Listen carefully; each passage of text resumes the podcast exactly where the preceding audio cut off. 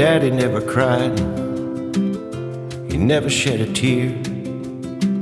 Had trouble showing love, forget about fear.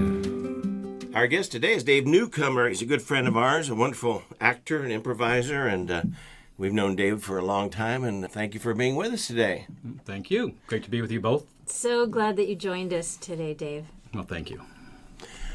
And so I'm going to turn it over to Dr. Cindy Carter, and we'll find out about your father and your relationship. Dave, we know that you spent a little time thinking about what stories you might share with us. What story would you like to use to describe your relationship with your father? Wow, a description of the relationship.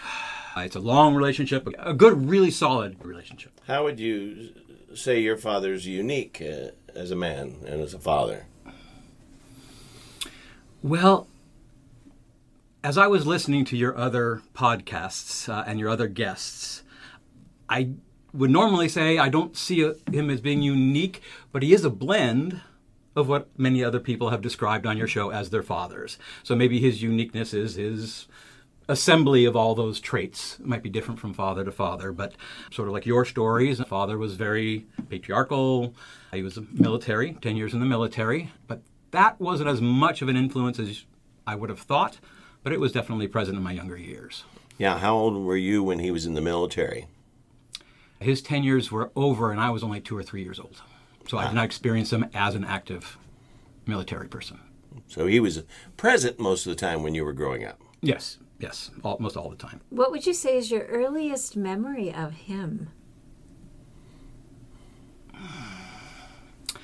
Well, there were little things, but kind of a noteworthy story that I remember pretty young was when I was in kindergarten. And in the afternoon, parents come up and pick you up, teacher standing at the top of the little stairway there, and you run down to your car. So this particular day, kind of unusual though, my dad picked me up. And so I see him, I come out, give the teacher a kiss goodbye, and jump in the car. Dad says, I'd like to kiss your teacher. Oh, hello.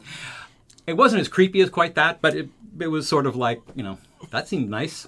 But it seemed significant to you. You remembered that. I do. I do. Yep. What grade were you in at that time? That was kindergarten. That was during Wow. kindergarten. at the same time, he was forcing me to eat spinach that I would end up tossing out at the table. You know, so there was a combination of different aspects of him. You know, the fun, playful. I'd like to kiss your teacher, and the you're eating your spinach whether you like it or not. Yeah. And, and then you said you tossed it out. How did you get away with that? No, I vomited it out. It just tossed was easier. Oh, oh, He didn't force me the next time. Just saying. oh. Do you think there was a military bearing to his uh, discipline? Very, very much so. We went through a period where he made us call him sir, just so we would learn that that's how it could be. I was taught to bounce a quarter off my bed when I made it. I don't do the corners on the bed, so it was taught because that was a military thing that happened. We were taught the appropriate way to shower.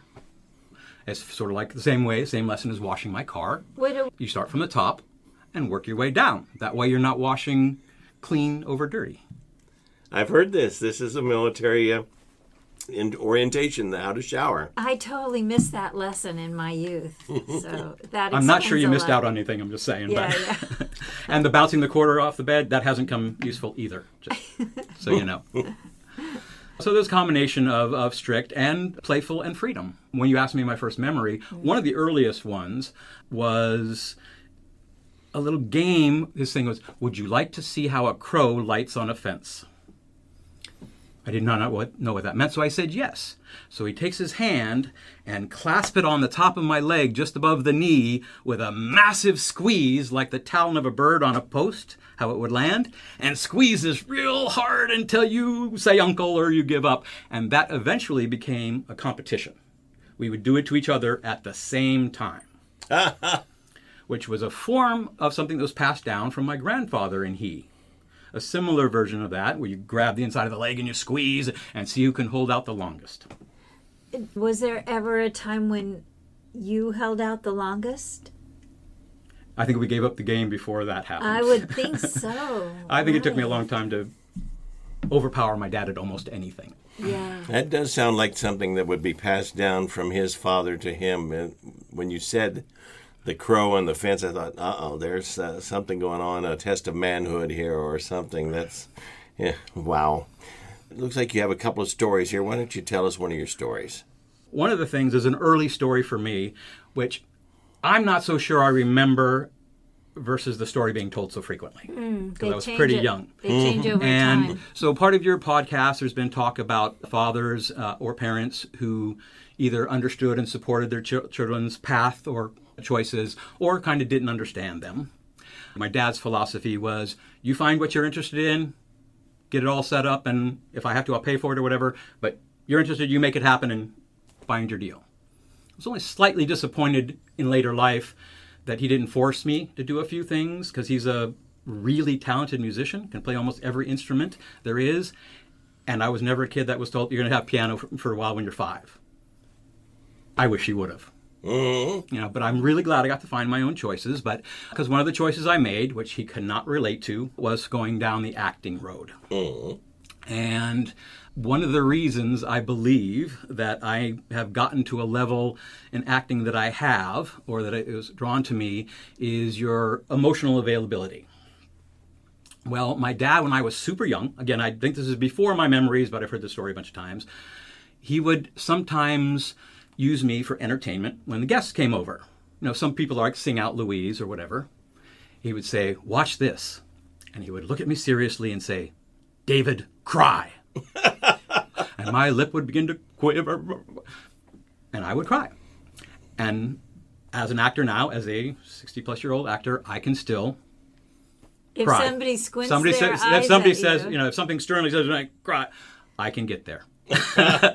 so I blame him and credit him all at the same time.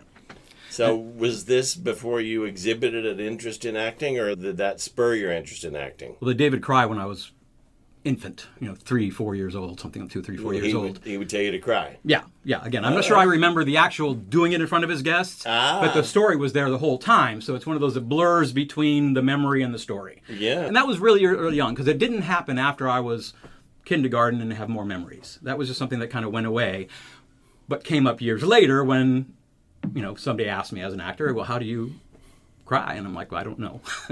I just always have. Wait until somebody tells you to cry, and then you do. when somebody you really respect tells you to, you do it. But it uh, does tell me one thing about your father was uh, a he was intuitive about your emotional nature, and b he loved to play with that. Yeah, yeah. He doesn't understand um, the world of acting and the whole dynamics of it and where you go and all that. And uh, therefore, I didn't always invite him to everything. He wasn't a parent that came to every track meet or every show or anything like that. That was part of the find your own thing, and you do it because you enjoy it, not because I'll come attend. So I didn't always support in that way, but I remember the time in high school I did mime. I did pantomime artist. And I had a very high level teacher. And so we're in my living room and I'm learning mime and I'm doing the glass box. People on, on listening to the podcast can't see me do the glass box right now. But I was doing the glass box and my dad walks in the front door. We're in the living room and we're just committed to doing our glass box. And he's never seen anything like that before. What the hell are you doing? and so again, there's not a quite connection in that area, but he did not in any way, other than not understanding, make me feel like I shouldn't be doing it or that that's, you know, just too weird and stop it. It was just, I don't get it, you kids, you know, or something like that. Again, so not unsupportive, but hmm. not really getting it either. He was so, totally mystified. Yeah, you threw him for a big loop right there. yeah. You know what I bet happened though when he got around his buddies, he would brag about your ability to to uh, create a glass box out of thin air. Yeah, I don't know what is he. My kid is really good. Yeah, that's And that's. I believe that, I truly believe that my dad has always been proud, but he was never a man that really, even when he came to see a play or something, instead of great chops, I'm, well, that one person certainly didn't know their stuff, or there was always some sure. Something that needed improvement either through myself or something else. So there wasn't a bunch of visible pride, you know, that's my boy when I was around. But I do believe, having heard stories now from his friends in later years, and especially one recently, that extremely proud of me. Yeah. It's again, Daddy never cried and really never showed that kind of uh, touchy feely pride. Did he cry? That's the podcast. I believe to this point, maybe only twice have I seen him cry. First time wasn't until I was 14. He was a bit of a non crying, no overly outward shows of emotion kind of thing, felt things intensely and all that stuff, but was pretty reserved and all that. But my parents divorced when I was 14. And as we drove out the driveway, his son cries. My dad's son cries. I'm just telling you. As we drove out the driveway, driving down the street, I'm looking out the back window as he's crying in the front lawn. Something I'd never experienced in my life to that point. Oh, you were leaving with your mom and My, your yeah, dad my was mom and my sister and I were driving out. We were moving away Mm-hmm. to Wyoming, many states away. And at that point, I thought it was a whole nother, going to be a whole nother life somewhere else. Yeah, that one, that one stands out. Yeah. So it was there. That emotion was there. But it sounds like he was a stoic guy in so many ways. Yeah, in that stoicism, he never really made me feel bad about being emotional, about crying, especially under circumstances that might justify it. He was never, stop it, no, buck up, butter. He never did that. Mm-hmm. He just didn't do it himself. He And then- modeled he modeled stoicism for you, but he didn't force it on you. Correct. Correct. And uh, then the then only other time I can recall to this point is when he got the news his uh, father had passed away. And we're here talking about fathers. So Yeah. Mm-hmm. Were you close with your grandfather? Not in time spent. I have a lot of his qualities that uh, are unique to he and I. One of the easier ones off the surface is I'm ambidextrous. I write and I eat with my left hand, and I play ball or throw a ball predominantly with my right, and that kind of a thing. My grandfather's exactly the same way. Down to every little nuance. I used to mostly play pool left handed. That was his, but I, you know, also play right-handed. I do think a sense of seeing people in a certain way, uh, a way of observing people, I believe, or, or being with people. What is Combination of being a man's man, but also approachable, kind of almost teddy bearish in it. Not too teddy bearish, but you know, getting a nice hug from him felt really embraced because it wasn't just a physical action. And even though I didn't spend a lot of physical uh, time with him, that feeling is, is something I think we share. in so many ways already in your stories you've talked about a combination of a deeply emotional relational style and also this kind of ever-present stoicism. It's a quite a blend. And what's funny is my dad's stoicism, I really believe, because my grandfather's, he was manly, but he wasn't stoic. He was available. My grandmother ran that house, and my dad's running his household under the same emotional and kind of dynamic as his mother created. Mother, when we went to my grandfather's funeral, I'm in the back seat crying. My grandmother turns around and goes, Stop it. We need to be strong. Wow. Mm. my other relatives, after we got out of the car, said, "No, you don't." Yeah. I, I, I think that trait in my father came from his mother. It's interesting to hear you describe your father and your grandfather, and I know you to be a very emotional, giving father. Where do you think that was modeled for you, or is that a personality trait that you. Mom, my mother, was very much sort of one of us in the earlier years. Our household was run kind of the old, sort of a wait till your father gets home sort of scenario. He was very strict and felt it as his fatherly duties. It was a responsibility. So, and later on, it was very clear. He told me in junior high school, I am your father, I'm not your friend. That is not my job. Yeah? clear as can be. He took his job respons- very seriously and with a lot of responsibility. That passed on. I not only have my biological daughter, but I also raised two stepsons, and they were very, very different personality people than myself with different influences. So I also good, bad, or indifferent, took my parenting very seriously, my fathering very seriously. I thought it was a very big responsibility, and even cried sometimes, worried that I was failing at it. So, Are you very close with your stepsons? yes, I am. I think it's one of those you stay in the trenches, you don't give up on each other. You'll Yes. you'll, you'll find mm. you'll find it, and I mm. really kind of think that's a decent metaphor because my younger of the two was with me longer, from four years old on, and even at four years old, he was clear I was not his father, although that blurred through time. But when he was 18 and he moved out, I was sort of the well, this could go either way. He'll either see and appreciate that I tried, or he'll just hate me. Yeah. There were times when the butting the heads was difficult, but I felt it was my responsibility to make the adjustments to figure him out, not him to make the adjustments to figure me out. Tricky relationship. Very much so. Uh, step parenting is, you know, Yeah. not really for the fragile. Dave, tell us some more stories about your dad. Okay. Well, one really long lifetime thing, or most of my lifetime thing, that really flows my dad through me a lot is that I got a lot of life lessons and uh, about life philosophy and stuff on the handball court. Little pre-racquetball, th- you know, uh, three-wall game that my dad started taking me to play when I was just barely seven but I was a little athletic kid, so I kind of caught on. And then I was kind of forced to do that. It was early on a Saturday morning, so I hated it for a long time. But I was there playing for a couple hours every Saturday, uh, up until at least like 13 years old when I started, you know, rebelling against 8 o'clock on a Saturday morning or whatever it was.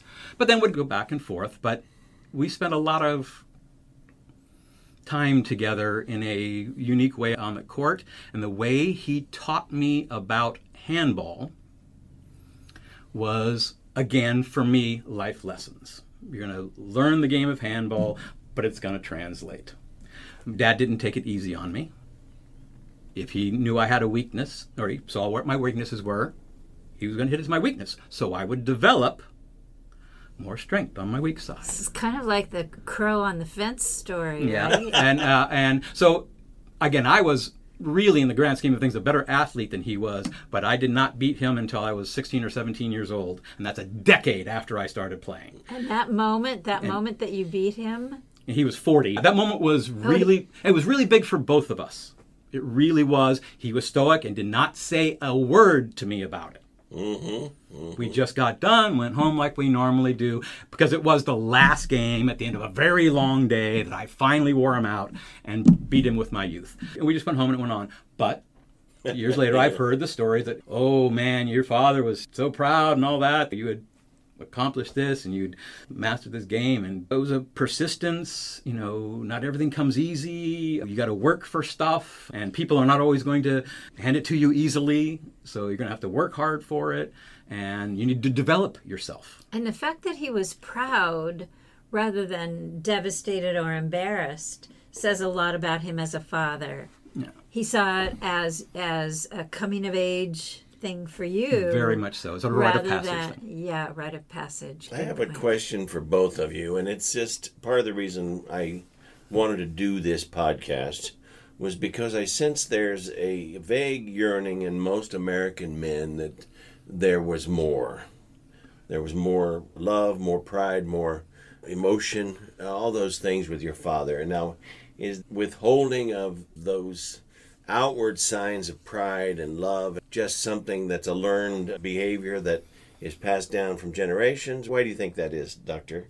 So, my first thought in response to your question is that for many of us, when we put up a filter, that filter isn't selective. So, it's a filter against tender emotions, and it's a filter against pride, and it's a filter against that. If the filter is too big and we've learned it so well, then much of who we are and what we feel is going to get caught behind it.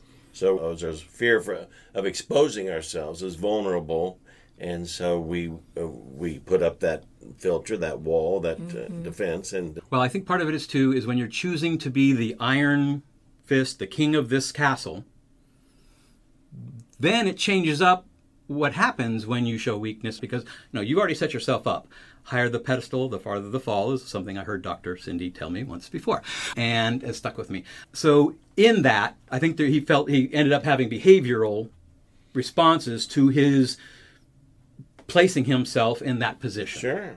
um, but when you first asked that question, you had something you said in your first uh, podcast. You said he did the best he could. Mm-hmm. That's a really interesting one for me. I do agree that my father did the best he could with the tools he had to work with and what he understood, but that doesn't mean that it went well Oh no. you know that con- that that contrast that uh, I think it makes me able to understand maybe forgive certain things you know based on again he just didn't have the tools and the father story one of my best father stories ever not so flattering for dad he's heard the story is that when i was getting ready to go off to uh, acting conservatory I was leaving crack of dawn the next morning.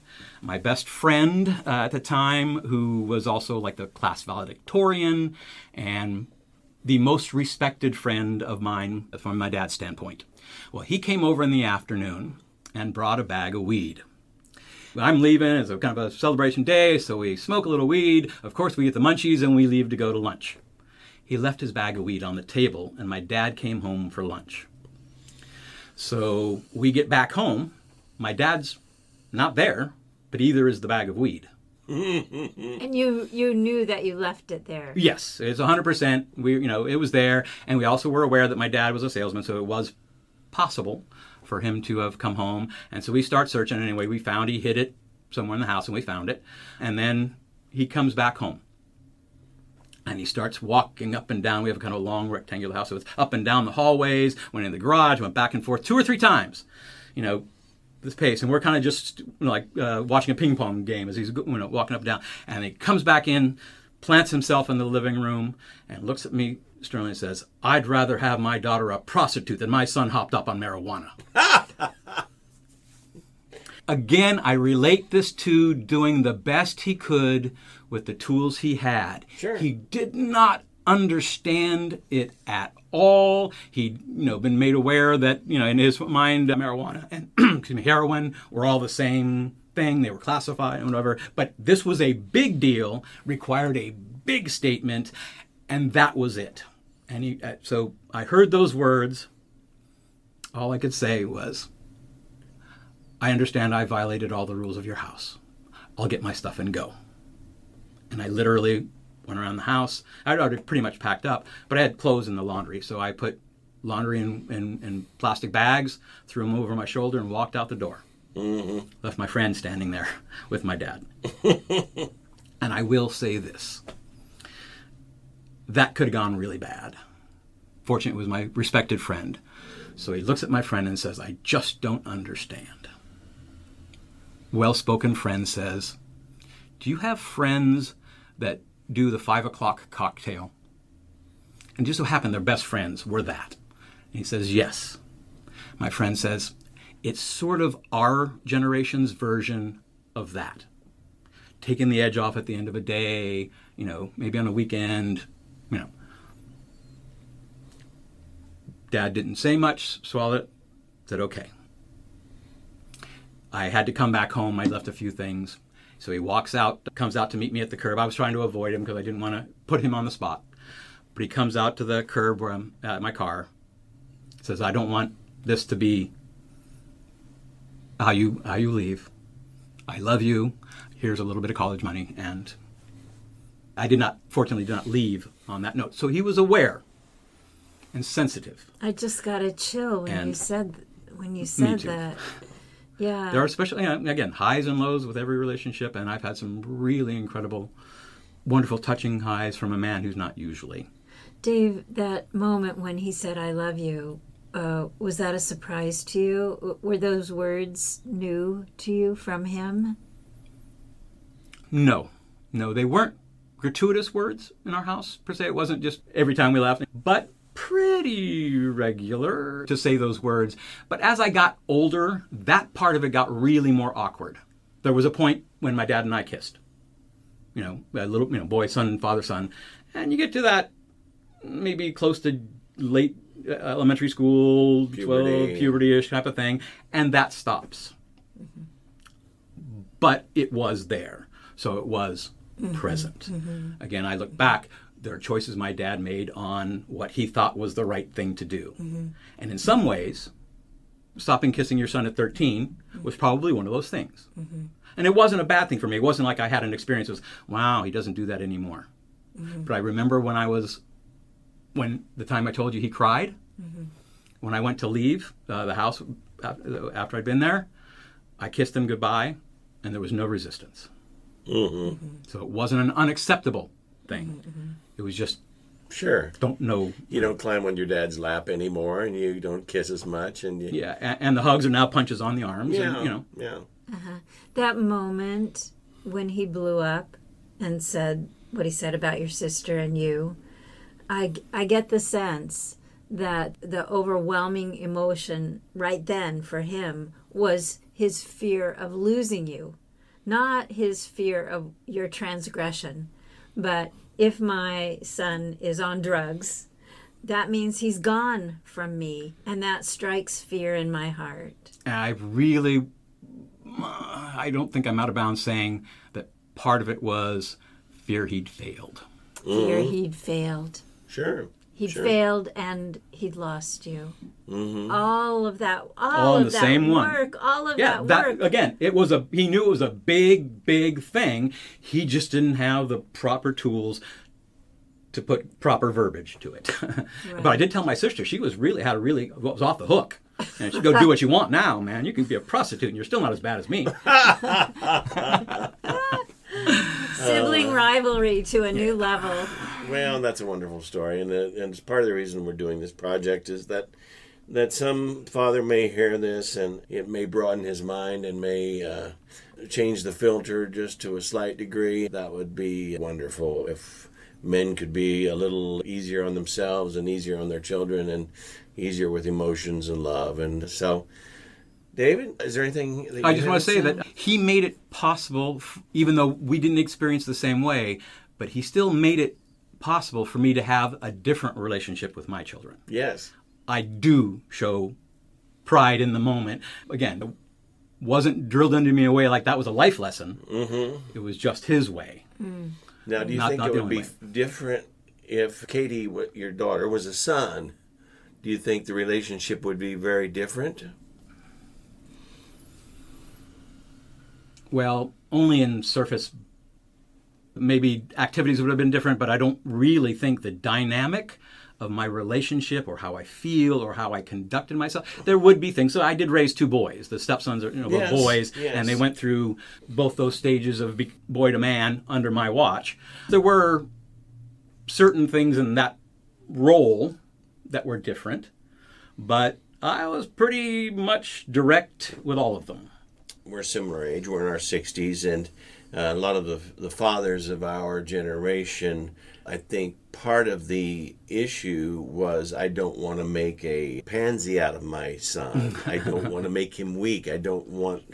Uh, they were much more loving with their daughters because they wanted to show their sons how to be strong. That was the lesson. And so, stoicism, uh, strength in the uh, face of crisis, all those things were valued lessons that they felt they were passing on. And so, too much emotion, too much lovey-dovey stuff was was going to get in the way of those lessons. If there's time, can I tell one more quick story Sure, on this? absolutely. Uh, when it came with me and my son, my younger of the two boys, when I met Kathy and we were dating, he was living with three women.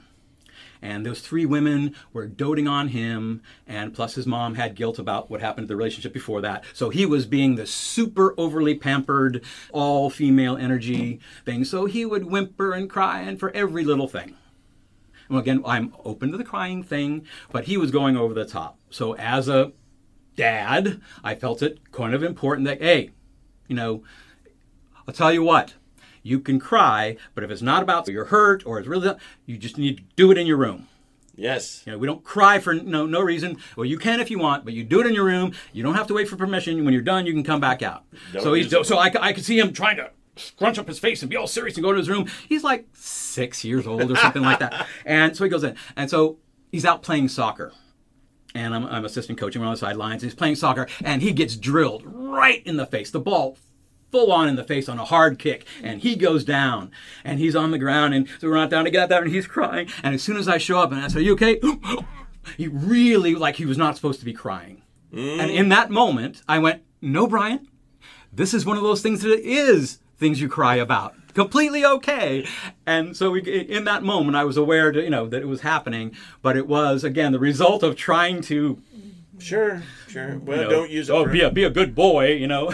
don't use it for manipulation. if that's the reason you're crying to manipulate someone, then that that's a good lesson to learn. Hmm, expand your repertoire a little bit. exactly. Yeah. Exactly. But it was cute when he would know he was crying over the wrong thing. He would just walk to his room.